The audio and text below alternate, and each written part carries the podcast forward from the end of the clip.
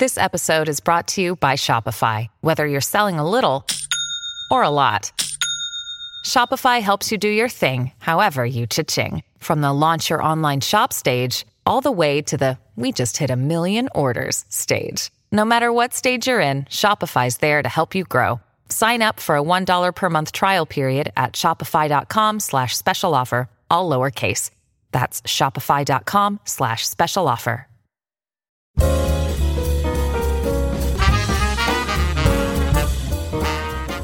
And now, from the University of Chicago Institute of Politics and CNN Audio, The Axe Files, with your host, David Axelrod.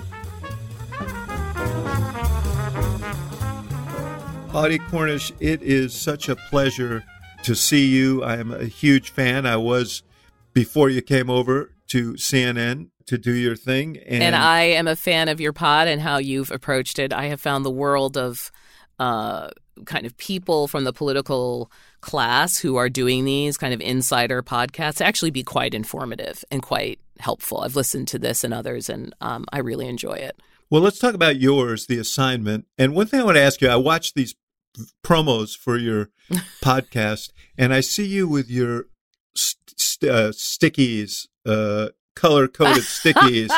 And I want to know, first of all, is that real or was that just for dramatic effect? And if so, is that how you figure out what shows you want to do? First of all, I couldn't believe that the podcast was getting a commercial. I feel like that was like the first ever podcast commercial, so I took It's, it really seriously. it's seriously. worthy of a commercial. It's worthy of a commercial. Um, let me see. In 30 seconds or less, I'll say that what I wanted to do was to teach people how to listen because it wasn't going to be a TV show. You were telling people watching TV that they had to go somewhere else and listen to something else. And why would they do that? As, and, and pods, they're idea driven. We're idea driven. That's our work. And in my office back at NPR, I did, in fact, have a lot of post its everywhere. And it was a running joke about all these colored post its. I had them in the books I had to read weekly. Uh-huh. And if I just had an idea that I was like, I need to remember this, it would go on the post it. And um, I remember when the ad team wanted to talk about the commercial, they were like, yeah, so we'll have a scene where you're investigating blah, blah, blah. And I was like, mm, I have a thing with post-its, and God love them. They did it. They did it, and and it really is uh, distilling the show down to its essence. Yeah, well, I want to talk about that. How uh, I want to talk about the specific podcast we're going to air on our feed, Mhm. uh, which has to do with what's going actually going on in the world. What it has to do with is how this Dobbs decision is actually playing out in the lives of uh, women across the country, the people who are defending them against legal proceedings, and so on. But my question is, how do you decide what to do? And how did you decide that this is what you wanted to do? Number one, when I think of the ideal guest for a show, it has to be somebody who is, you know, very close to the center of something, um, who has a shareable experience. And who can illuminate a specific angle of the story? That that's how I think. and of that's the, that's the assignment. they they these are people who are out there doing things. It's a double entendre, of course, because you create an assignment for yourself yeah. uh, and for your listeners every week. Well, these are all the assignments my editors would never say yes to. I turn them into a show, Yeah. basically. what what a what a great position to be in. It is, and it's exciting. You know what I'll say, and you've probably experienced this. There are so many stories that fall between beats Yes. of a newsroom where it's sort of like you know this was a good example. If if the story breaks about um, the dobbs decision the story of the day is the decision. And then the story of the day is the supreme court. And then the story of the day is uh, politicians fighting about it. And Yes. somehow the story of the day never ends up being hey what happens when this goes into effect? What does it actually look like? And so i'm kind of assigning myself these things whether they're like astrologers you know or or dob or people who are you know defending um uh, people against pregnancy related crimes. What it has in common is like this thing just ends up getting shoved a little farther away because we're so preoccupied with politics. Yeah, no, you're so right. You know, uh, uh, Gary Hart, who you know ran for president in the in the '80s, told me back then when uh, I may have been out of the media by then, out of journalism, but he said to me, "Just remember one thing: Washington's always the last to get the news." And it was maybe one of the wisest things he ever told me. And the thing that I love about your podcast is you're you're going way beyond what people get as a daily diet, and you're getting down to the grassroots of of things and sharing stories of people who are actually living yeah. Uh, and it feels like such a trite phrase. Like when people ask me about the show, and I'm like, well, we talked to real people about, you know, the people behind the headlines. And they're like, uh huh, yeah, sure. So, because like news outlets are always saying that that's what they do. Like they're Yeah. always saying that, but the reality of who you're seeing on air all the time, et cetera, is not that. And I think the explosion of TikTok, social media, um, has shown us that we are interested in each other. We are Mhm. we are experts in each of our worlds in our subject matter, and it was it's a little bit like deciding like oh I'm going to make fresh air but for real people, you know, for like for someone who's not deemed an expert but actually is an expert, and that's been the most exciting part. Yeah. Well, you you you have two on this podcast, two uh, very very uh, passionate and uh, eloquent uh, women who are out there trying to defend other women and and other actors Mhm. who are, uh, what what did you call it? Pregnancy related crimes. Pregnancy related crimes, which I know sounds like a no, nutty it's, term. It's a jarring term. Yeah, but yeah. But the idea is that uh, when um, abortion rights were, you know, uh, ruled as unconstitutional, it wasn't that all of a sudden anyone who might get an abortion just like went to jail. That's not how it worked. The way it worked is if you were, what we're learning now is that if you have violated some other kind of crime, you might have a prosecutor who can say, oh, also, fetal personhood says you've harmed a minor. Mm-hmm. And so all of a sudden, your pregnancy can be criminalized in a variety of ways if people do not feel you have acted appropriately in one way or another. And that may be drug use, that may be, you know, driving recklessly, that may be a number of things. Yeah. Um, and that was like blew my mind. Speaking of blowing your mind, I learned a lot uh, listening to your your conversation with these two two uh, lawyers. How often in the course of your podcast are you surprised? How often do you learn things that I know you must research them extensively, but Yeah, no, we come to the show in a place of curiosity. And mm-hmm. the work for me actually means pushing people off their talking points. We could have easily had this conversation with these women, which would sound like every conversation you have ever heard with an advocate from, say, Planned Parenthood. right, You know, and but that's not the point of the show. The show is actually say, no, no, no, tell me about your day to day experience hmm in this maelstrom. Like, quite literally, what is it like? Share that with Yeah. us. Let us be inside your head. And it takes a while, you know, it takes a while actually to. People have a good sense at this point what they think the media wants to hear and what they Yes. think they should share to put themselves in the best light. yes, And I try and make the show a safe place for people to be like, no, no, no, just tell us what your life is like. We want to share. One thing I loved is that uh, you also allowed them a chance. These these these women worked in separate places, and Yeah. uh, and you offered them the chance to ask them the, each other questions, and they were, sh- you know, you got them sharing their own experiences with each other. yeah. We do that every show. It's the best part about it. Yeah, there is an authenticity to these conversations that is, uh, as you say, quite different than what people have become accustomed to, and that is a probably a, a freedom that podcasting has given you. I mean, and you, right? Like, I Yeah, think one of the things, one of the things that's so fascinating is all podcasts, to some extent, they're a little AM radio-ish in that you often feel like you're in someone else's world. You know, like you're in bluegrass world, you're in like 70s rock world, and and with podcasts, it's the same thing. You're in Joe Rogan's world, you're in Anderson's grief, right? Yes, And you're also in hacks on tap. Like you're having mm-hmm. beers in a political discussion with like the guy, you know, of one of the mm-hmm. most consequential campaigns of our time. It I realized as a journalist, I could no longer determine that I was the gatekeeper of which conversation was important and how it should sound. And so basically, what I'm trying to do is bring us all inside, you know, Yeah. to just like help people enter these spaces that they might be nervous to or they might think is not for them. Well, you you do that, and you do that week after week, and uh, you know one of the things that I hope to do with the Axe Files is to.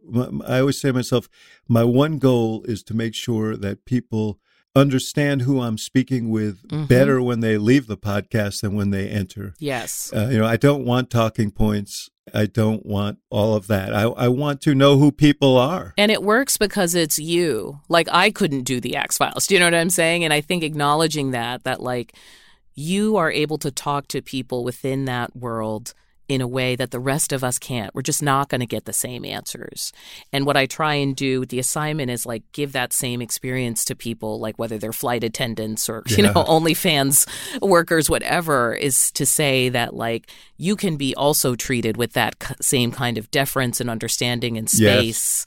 And um, it's so awesome. Like I'm having so much fun doing the show and working with you and Anderson and everyone. It just feels like it's a it's a different kind of energy than what I was doing before. Well, I am honored that you will be filling our feed. Uh, I'm on assignment in this coming week, and the assignment is to go away with my family. And uh, For us, that's an actual like you have to put it in the calendar to make that happen. exactly. But I got three little grandkids, and uh, we're all going to be together, and I'm so excited about that. But also excited that the folks who listen to the Axe Files have a chance to listen to your podcast. And uh, I think once, folks, once you listen to it, you're going to want to go back again and again and again. So, Audie, thank you. I uh, am proud to be in your legion of fans and listeners. And we're going to get you on the Axe Files. Oh yes, everyone send in your assignments for David and Audie. we want to hear from you, especially going into this crazy election season. so, we'll be talking soon. Definitely. Thank you. We're going to take a short break and we'll be right back with more of the Axe Files.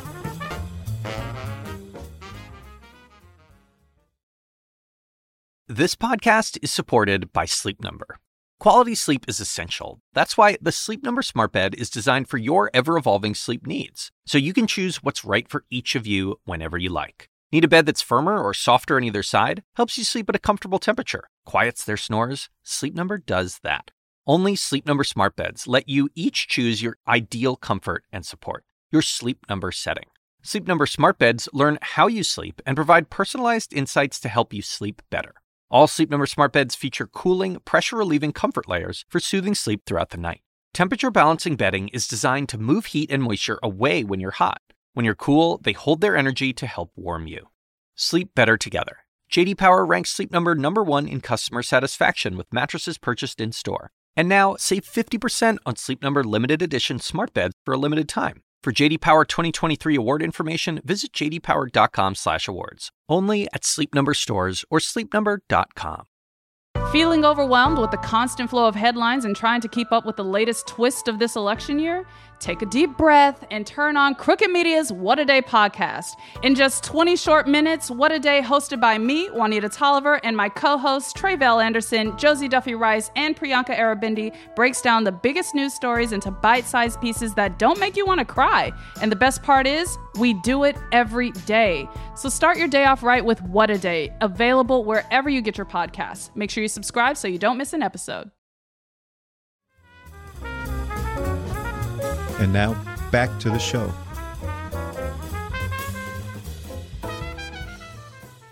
Okay, before we start, you should know that we're going to be talking about stories with descriptions of pregnancy loss. It might not be appropriate for all audiences, so take care while listening. The other day, I was on a panel discussing a CNN Republican presidential candidate town hall. Audie, as we go into this, uh, this this event, No, not that one. what's the most critical thing that you think has to happen for Nikki Haley? Nikki Haley is the only Republican woman in the presidential race, at least for now. And that night, I heard some nuance in her answer on abortion rights that surprised me. And I think we can all come together and say any woman that has an abortion shouldn't be jailed or, or, or given the death penalty. Can't we start there? No other candidate has really talked about this bit of it. That with the Supreme Court's historic decision to end Roe v. Wade last year, some state bans on abortion further opened the door to criminalization for people who provide abortions and for people who need them. if you are pregnant and you do something that allegedly exposes your fetus or your pregnancy to some harm or some risk of harm, you can be charged with a crime. That could be driving without a seatbelt while pregnant. That could be falling down a flight of stairs while pregnant. That could be drinking wine or um, using medical marijuana. So, on this episode, we wanted to find out what's happening to people caught up in that web of changing laws. Who are the lawyers defending them? What keeps them up at night? And now that the highest court in the land has ruled that abortion is not constitutionally protected, what's the focus of the next round of legislative fights? I'm Audie Cornish. This is The Assignment. It's been one year since the Supreme Court ruled in Dobbs v. Jackson Women's Health Organization. It came down on June 24th, which was my daughter's um, preschool graduation ceremony. That's Dana Sussman, mother to a bona fide preschool alumna and acting executive director of Pregnancy Justice. It's an organization that defends people who are facing criminal charges for their pregnancy outcomes births, miscarriages, stillbirths, and yeah, abortions. So we read the decision. We all huddled together via Zoom. There was a lot of tears. I personally completely broke down in front of my entire staff. I then had to pick up the pieces and go to my daughter's preschool graduation, where we and many of the other parents, we were all sort of um, taking this in together and all very emotional together. To understand what picking up and taking it in looks like a year post Dobbs, we also brought in Amanda Allen. She's senior counsel and director at the Lawyering Project. They represent abortion providers and supporters, people like doctors, nurses, women's health clinics, and abortion funds. So much of my life has been holding virtually or in real life clients' hands and walking them through here are the protections that the law offers you still post Dobbs. Here are the risks you face for the, the types of things you want to do. It's a lot of client counseling, it's a lot of advising there were some issues that we really thought were going to be a big deal, right? The newspaper, especially and I think young feminist publications, were like, stock up on Plan B and uh, shut down your pregnancy apps. Like there was this whole. Can you talk about some of the things you remember hearing that just like haven't really panned out? I can't tell you how many media inquiries we got around period tracking apps. It really caught fire, and I think it. it Amanda actually laughing there, yeah. like that's. um, sure, eliminate your period tracking app, but that doesn't change the fact that our phones surveil us in a thousand different ways. So we're really not moving the needle all that much. Truthfully, though, the ways in which people are surveilled in any criminal case would apply in the context of a pregnancy related charge. So we're talking about text messages with friends, Facebook messages, uh, DMs, things like that, online purchases. These are things that are used when whenever someone is being investigated for a crime. And I think it's important for people to understand that digital privacy is sort of a misnomer. It's yeah. the reality of the world we live in. So you're saying it's it's not unheard of, but that doesn't sound like that's how people are getting caught right. or it's not sound like it sounds like that's not how law enforcement is getting tipped off. Is that correct? that's correct. And the way they're getting tipped off is unfortunately through healthcare providers and child welfare workers. The most typical sort of chain of events is someone experiences a medical emergency um, they're experiencing pregnancy loss they call 911 or they go to the hospital or they're in labor and they're, go- and they're going to the hospital to deliver. They may test positive for a substance. They may experience a pregnancy loss and i'm using air quotes under suspicious circumstances. And then there might be a child welfare call by a hospital social worker or a nurse or the police may be called right um, directly by the by the healthcare providers or the healthcare institution. That's the most common way in which a case that we work on starts. It's a report by another human being. Amanda Allen, for you, how do cases start? Well, I was just going to add to to what Dana said quickly. The the other way is at least anecdotally through abusive partners, right? We have that case. There's a case in Texas where an ex husband got a hold of his his ex-wife's text messages with her friends and they were discussing helping her get medication abortion drugs and then the ex sued her friends for wrongful death. And so i think that's that's another path to the legal system. For the lawyering project our cases really come from our, our existing client base. So meaning all the clinics and providers who are like we need to keep these guys close to help us are the ones who are calling you? And is it because they're concerned about being shut down? Is it because they're concerned a phone call will be made about them? Like what are their actual worries?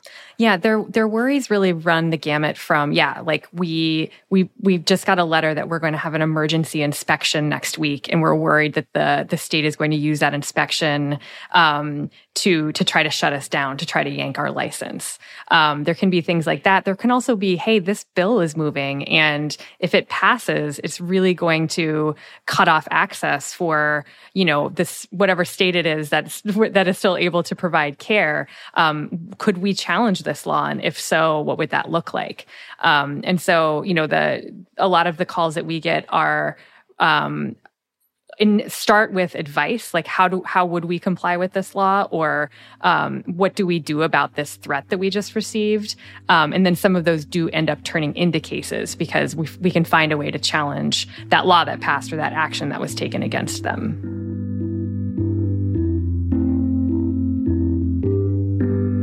Do you guys have any questions for each other? Amanda, I, I hate to ask this because I think it's a stressful question, but I get it a lot. So I'm really curious what how you would answer this, which is like what keeps you up at night?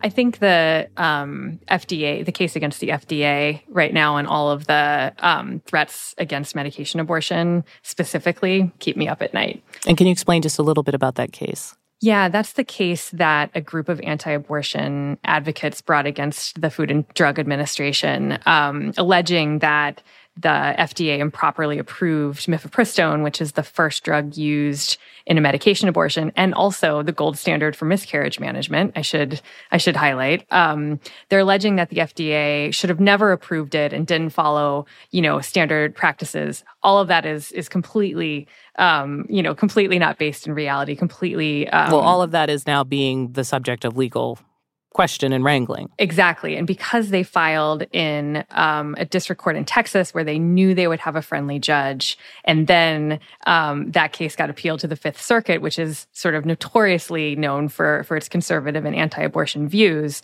um, you know, the, this group knew that they had a pretty good shot at at least, um, you know, creating the kind of chaos that that we've seen since Dobbs. Um, and so while mifepristone is still available just like it was, you know, months and years ago, that case is going through the court system right now with the the chance of ultimately being before the the Supreme Court, I would say within the next year or so. Stripping everyone in this country of access to that drug um, would be catastrophic. And it is something that a few years ago we wouldn't have dreamed of talking about. But the federal courts in particular are are really just a hostile, hostile place to be right now. Dana, what keeps you up at night? Such, this is such a positive um, conversation, but I would say it's um, a prosecutor in a state that where we are not focusing our attention at the moment because we have limited resources and we're small, um, wakes up tomorrow and decides to utilize their state's um, fetal personhood law to convert all of their criminal laws into laws that could criminalize pregnancy, meaning that a fetus or a fertilized egg or embryo has essentially theoretically co equal rights with everyone else. And of course, in the context of pregnancy, that just is impossible. If you are pregnant and your fetus has the same rights as you, what that ultimately means is that you have less rights.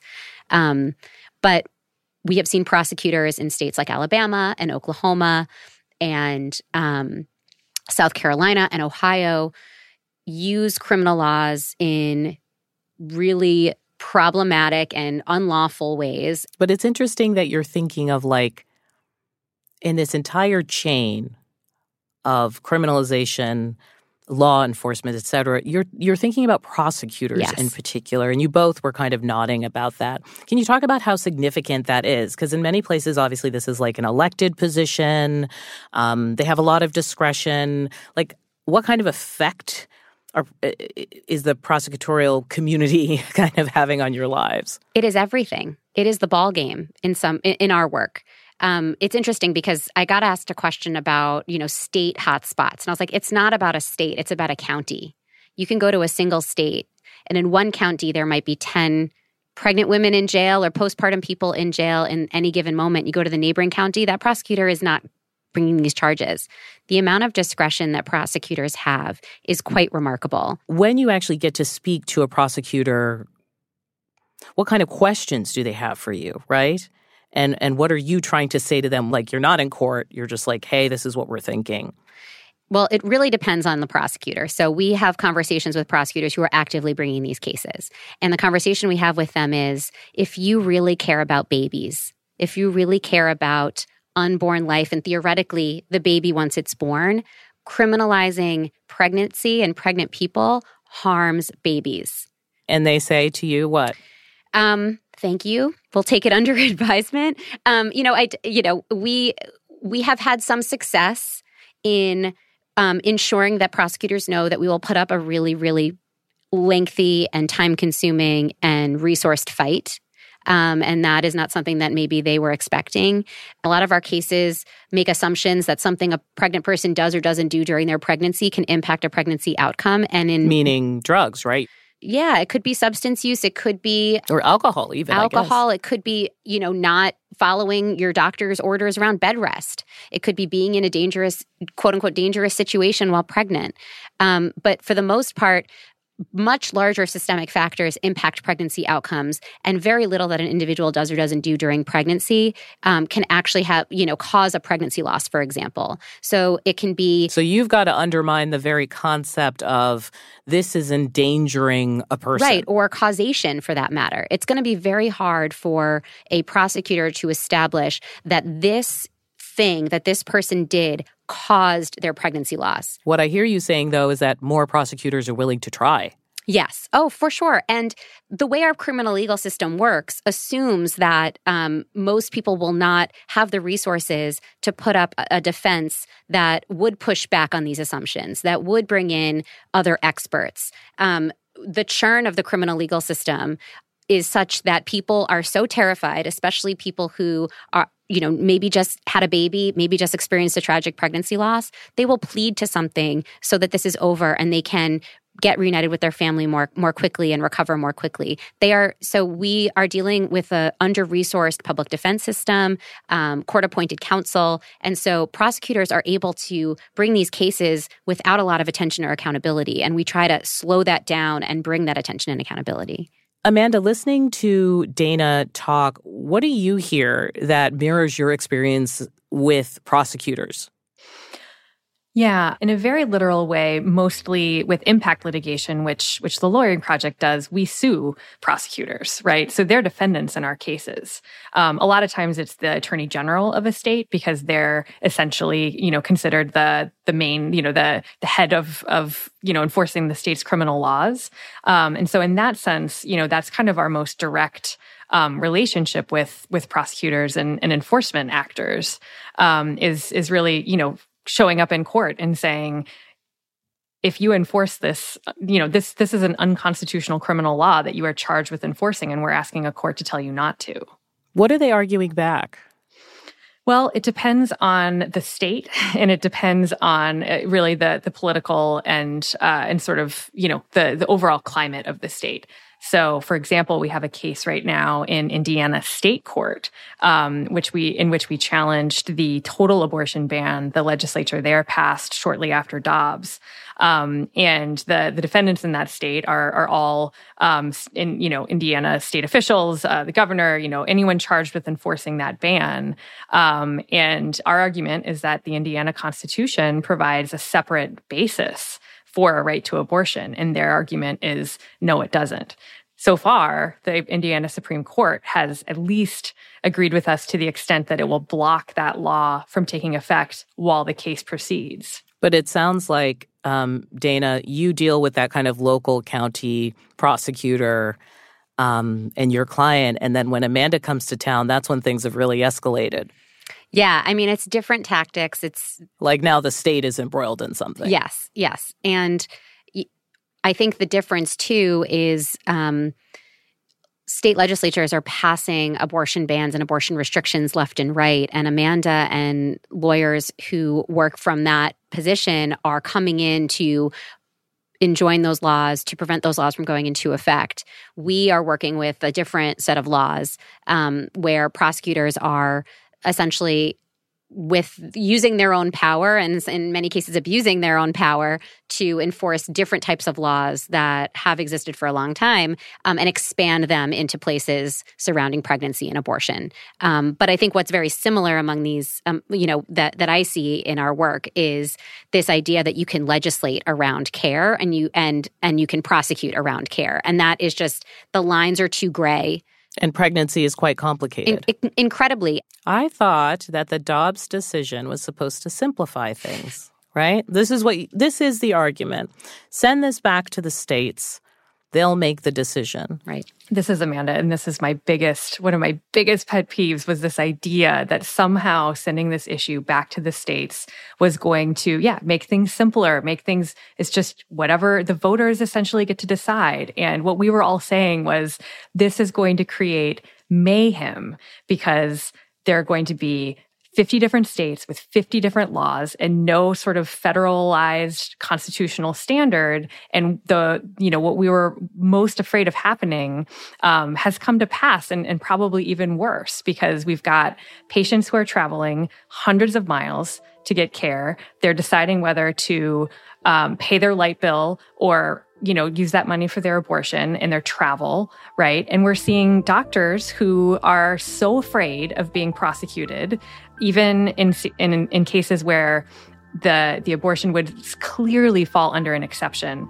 The the fetus had absolutely no chance of surviving. The patient was literally bleeding out near sepsis. And we're seeing those doctors so afraid because of the the criminal penalties associated with with that abortion ban that those patients are are again traveling hundreds of miles leaving the state we'll be back in a moment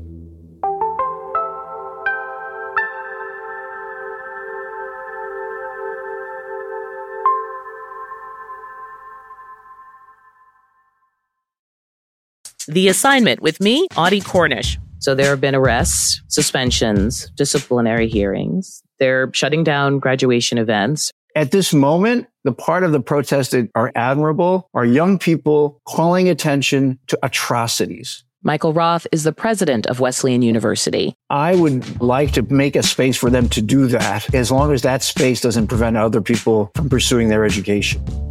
Listen to The Assignment with me, Audie Cornish, on your favorite podcast app. Dana, for you, is there a client story that you're working on now or that kind of sticks with you in the post Dobbs era? Sure. Um, I'm working on a case right now in coalition with a couple other organizations where a young person is facing criminal charges for experiencing a preterm birth at home. She brings the baby, the baby is born. She brings the baby, the baby is alive. They try their best to provide the best care that they can at this local hospital, which does not have a sophisticated uh, NICU, um, and the baby does not survive. And this was in what trimester? Um, this was, well, in the second trimester.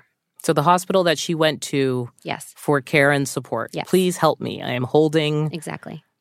Like I'm coming to you, right? Yep. With my hands full yep. of pain, essentially. Mm-hmm. So the hospital alerts her she's charged. When she's charged, what happens after the hospital alerts the police? Do the police show up at the hospital? Like what actually happened? So typically, yes, the police will show up in the hospital. They'll question the individual. But what happened in this in case? This, I don't have the exact timeline. Okay. We're supporting the public defender who it's Okay, a you know, great. we always partner with a public defend local uh, criminal defense attorney or public defender. So she was charged with what again? Um, she was originally charged with third degree murder and child endangerment, and she was held in jail with no bail.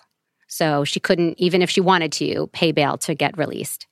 Um, early in her in a pretrial hearing, we were able to get her out, and we were able to get the third degree murder charge dropped. So she's still facing a child endangerment charge. And where is this? I don't want to share. It's not yet public. Um, Like, is it in a state where there's a ban? no, No. That's wild because I think we make an assumption that people are quote unquote safe from this kind of enforcement if they're in a state where abortion rights remain. I think that goes back to what Dana was saying about it's not about the state, it's about the county. Yep. Yep. And I will say this is in a more conservative part of a state that you wouldn't suspect as a state that we would need to pay a lot of attention to on these cases. But again, it's it's the county and the individual prosecutor and the choices that they're making. When the conversation was happening, it's like people in Handmaid's Tales costumes, everyone's going to jail. It was just very apocalyptic. But realistically, how are you feeling about where you are right now? What does give me hope is that I'm seeing so many sign sign after sign after sign that voters are pissed about this, right? Um, you saw we saw in Kansas last year, voters resoundingly rejected a constitutional amendment that would have said that the Constitution doesn't protect abortion rights. Right? Um, that is that was a, an unexpected, uh, you know, wide wide margin victory there. Right? We saw the same the same thing in Michigan. The question is really around how do we um, mobilize enough to get that message out in the next election cycle. Does that mean that? More people have to hear about these cases that Dana has? Like, do actually do people care if they hear that somebody was arrested for a fetal personhood crime? I think they do. I think they do more and more. And I, I think that one of the things that gives me hope too is that people are making these connections. They get it. They're they're really starting to understand how how this work and how this system is connected and how when we eliminate the right to abortion, it's actually about more than abortion. And it's about all of our reproductive decisions. And um, that could include IVF, that could include um, getting miscarriage care, that could include going on to have a healthy baby. Um, and we need to work across those issue areas and connect it to, to, to broader themes. And I think that people are starting to really understand that, and they're outraged. And people are more and more outraged about the kinds of cases that we take on as well.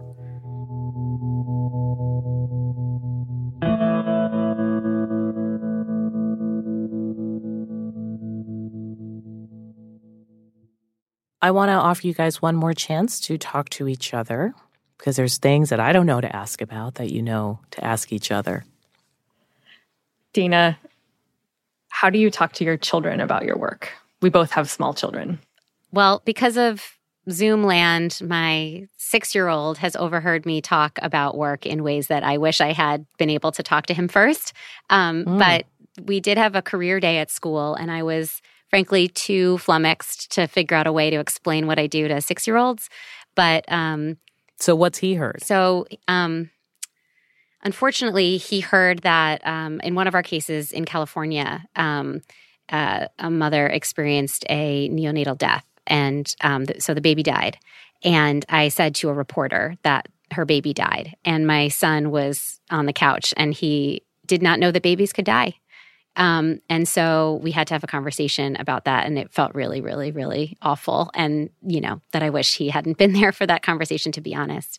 Um, but he did say at Career Day to a parent who came in who was a lawyer, uh, the parent asked, um, does anyone know what lawyers do? Or does anyone know a lawyer? And my son raised his hand and said, My mom's a lawyer. And she said, Do you know what kind? And he said, She gets women out of jail because for having babies. And I thought that was like a really, that was sort of a better way to describe it than I think I ever could. And I was so incredibly proud. Um, so I think he gets it um, on some level. Uh, my five year old, not quite there yet, but um, she knows that I fight for moms and babies. Kids can really sum stuff up, can't they? Yeah. What about you? What about your kids? Well, the youngest is is only a year and a half, right. so she doesn't know what's going on. But um, but I have a seven year old, and I think I've, I've been talking to them about my work since they were about five, and I just kind of tried to explain it in the most basic, kind of step by step terms as I could. Like, so you know, like mommy and mommy's had you know three pregnancies including a miscarriage and um, you know like I got really sick during all those pregnancies, right? And it was really hard on, uh, you know, on my body, right? And like kind of just walking them through like pregnancy is not a walk in the park for many of us, um, and including those of us who really, really wanted those pregnancies. This is such a complex thing to explain. And um, I, I, have a five year old, so I kind of understand that phase where they're like, but why? But, mm-hmm. but how? But why? Right. Well, yep. does this? And that you see them in real time. I mean, you're explaining stuff that is in murky moral waters for a lot of people, right? I mean, Amanda, is it you who had grown up in a religious household? Yeah, that's right. Yeah. And so I, you know, I come to this work from a very different, I think, perspective than most most attorneys in this movement. Um, my uh, my dad's an evangelical minister, and I grew up as a child identifying very strongly as pro life. Um, I have memories of decorating signs for pro life rallies as a kid. Um, and so, you know, I, I, do come to this work from uh, a perspective of someone who um, really went through a transformation to um, to get to where I'm at. Um, right. And, and, heard a very different message from a parent about mm-hmm. what's going on. Exactly. And um, and part of that informs the way I talk to my child about my work um, because I don't want to. Um, I, I don't want to sort of force any moral beliefs or any um, you know convictions like that on them but at the same time i have those i have these moral beliefs and these convictions and so um, what i've mostly how i've mostly tried to frame it is nobody else should get to decide for someone else um, you know, every and you know, I've, also, in addition to talking about how difficult pregnancy is on on someone, I talk about how hard babies are, right? And after um, their their little sister was born, I was like, you know, you you see how much B cries, right? You see how how hard it is on us, how little sleep we get. Does it make sense to you that somebody would get to decide for them that they had to have this baby? There is someone listening to this right now who is appalled that you're saying that. Yeah, I believe that. But that's real. And people have lives to live and decisions to make. Uh, and that's real for a lot of people too. I, Audie, I thought you were going to say something else. I thought you were going to say there's someone listening to this thinking, okay, now I have a way in to talk to my child about abortion. that was going to be my next yeah. question, right? Uh, there's lots of people who see this news story in the paper, and this is the one where, you know, my kid, they point to the paper and they say, well, what's that? And you're like, oh, some people are mad at each other. You say some very generic, not great parent thing. Um, that's me. I'm raising my hand. And you guys are saying, like, yeah, you're, there's a way to engage in this conversation. Yeah. Um, I went through IVF, so my child only only understands that babies are born in a or, or created in a lab. Um, so that's a unique experience, or at least yes, unique understanding. Another another appalled listener right. just heard that. and you know, I jokingly would say loophole. I, we never have to have the talk about sex because he understands there's seed and egg and a warm belly, and sometimes you need a doctor to help make all that happen, and that's it. Um, but um, when I when the Dobbs decision happened, and I was you know visibly upset for days um, we talked about it and and the idea that some people are pregnant and don't want to be. And he could not grapple with that because the amount of things that we had to do to become pregnant he's like why would you go through all of that and then not want to be pregnant? He just didn't you know so that connection was harder for him to understand. But the idea that you should be able to have control over your own body i think really resonated with him well kids don't like to be told what to do right, too right. right? And so that you know i i kind of um i think that's an important you know centering idea um that you know at the end of the day who gets to decide right what you do with your body? Um and i think i think that it, it is it is challenging when you're like they're like wait but didn't you really want me? And it's like yes that's the point right? Every pregnancy should be it should be wanted. It should be um, something that somebody has the resources for. Any any parting thoughts you have for each other about?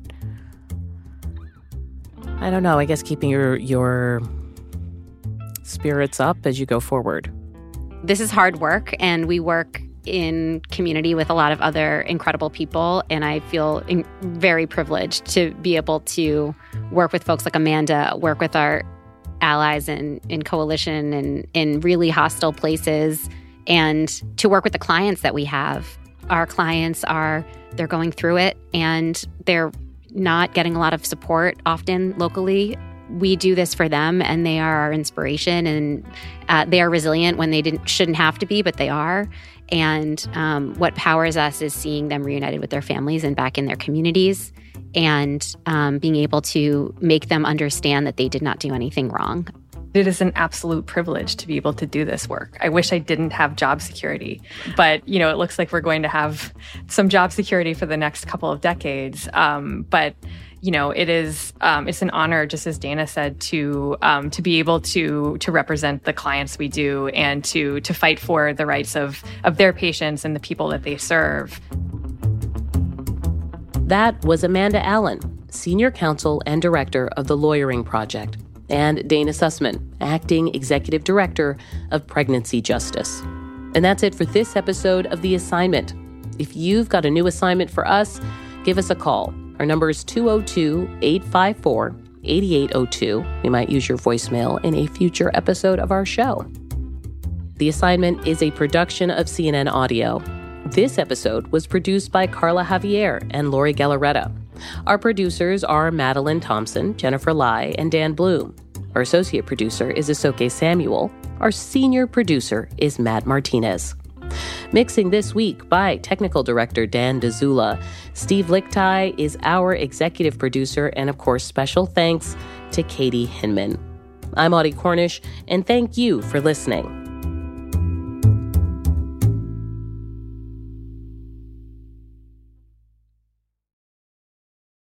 Quality sleep is essential, and that's why the Sleep Number Smart Bed is designed for your ever evolving sleep needs. So you can choose what's right for you whenever you like. Need a bed that's firmer or softer on either side? Helps you sleep at a comfortable temperature, quiets their snores. Sleep Number does that. Sleep better together. JD Power ranks Sleep Number number 1 in customer satisfaction with mattresses purchased in-store. And now, save 50% on Sleep Number limited edition smart beds for a limited time. For JD Power 2023 award information, visit jdpower.com/awards. Only at Sleep Number stores or sleepnumber.com.